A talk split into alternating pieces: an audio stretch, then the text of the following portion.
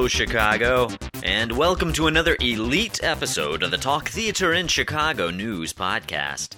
I'm your host, Dustin Moat, bringing you the theater news for the week of March 19th, 2007.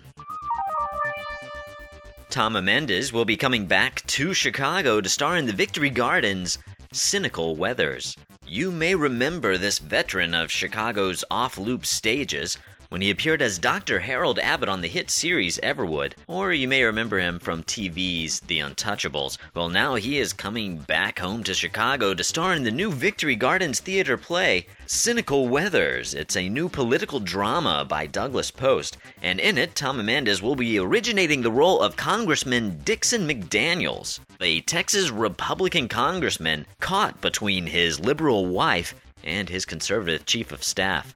The show is going to be directed by artistic director of the Victory Gardens, Dennis Zacek, and also stars Kat McDaniels, Manny Hernandez, and Lee Gelman. Cynical Weathers opens on April 6th at the Victory Gardens new Biograph Theater. For more information, click on over to Theater in Chicago's Theater News section. Remy Bumppo Theater Company has announced their 2007 2008 season, and here it is. The season starts off with Fiction, directed by Nick Sandys, who we interviewed a couple of months ago.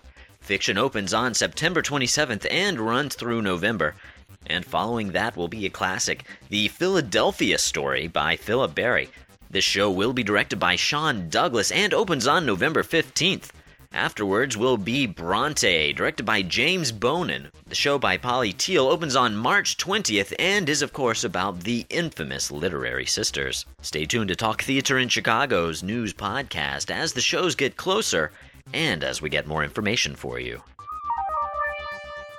The Tribune stage tickers reporting that Congo Square Theater Company is definitely going to be the resident theater company for the Chicago Center for the Performing Arts all year long. The company is best known for working out of the Duncan YMCA in the Chicago Loop, and just recently closed August Wilson's Joe Turner's Come and Gone. Two wonderful reviews. Congratulations, Congo Square Theater Company.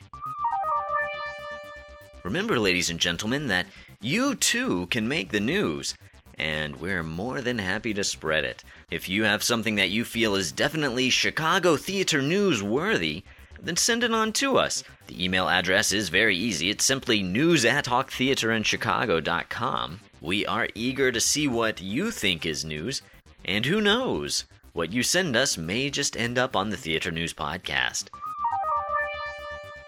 Well, thank you very much for listening to this elite episode of the Talk Theater in Chicago News Podcast. We have come to the end of the news, but before we let you go, it's time for your Shakespeare quote of the week. The following quote comes from Sonnet 94, line 14.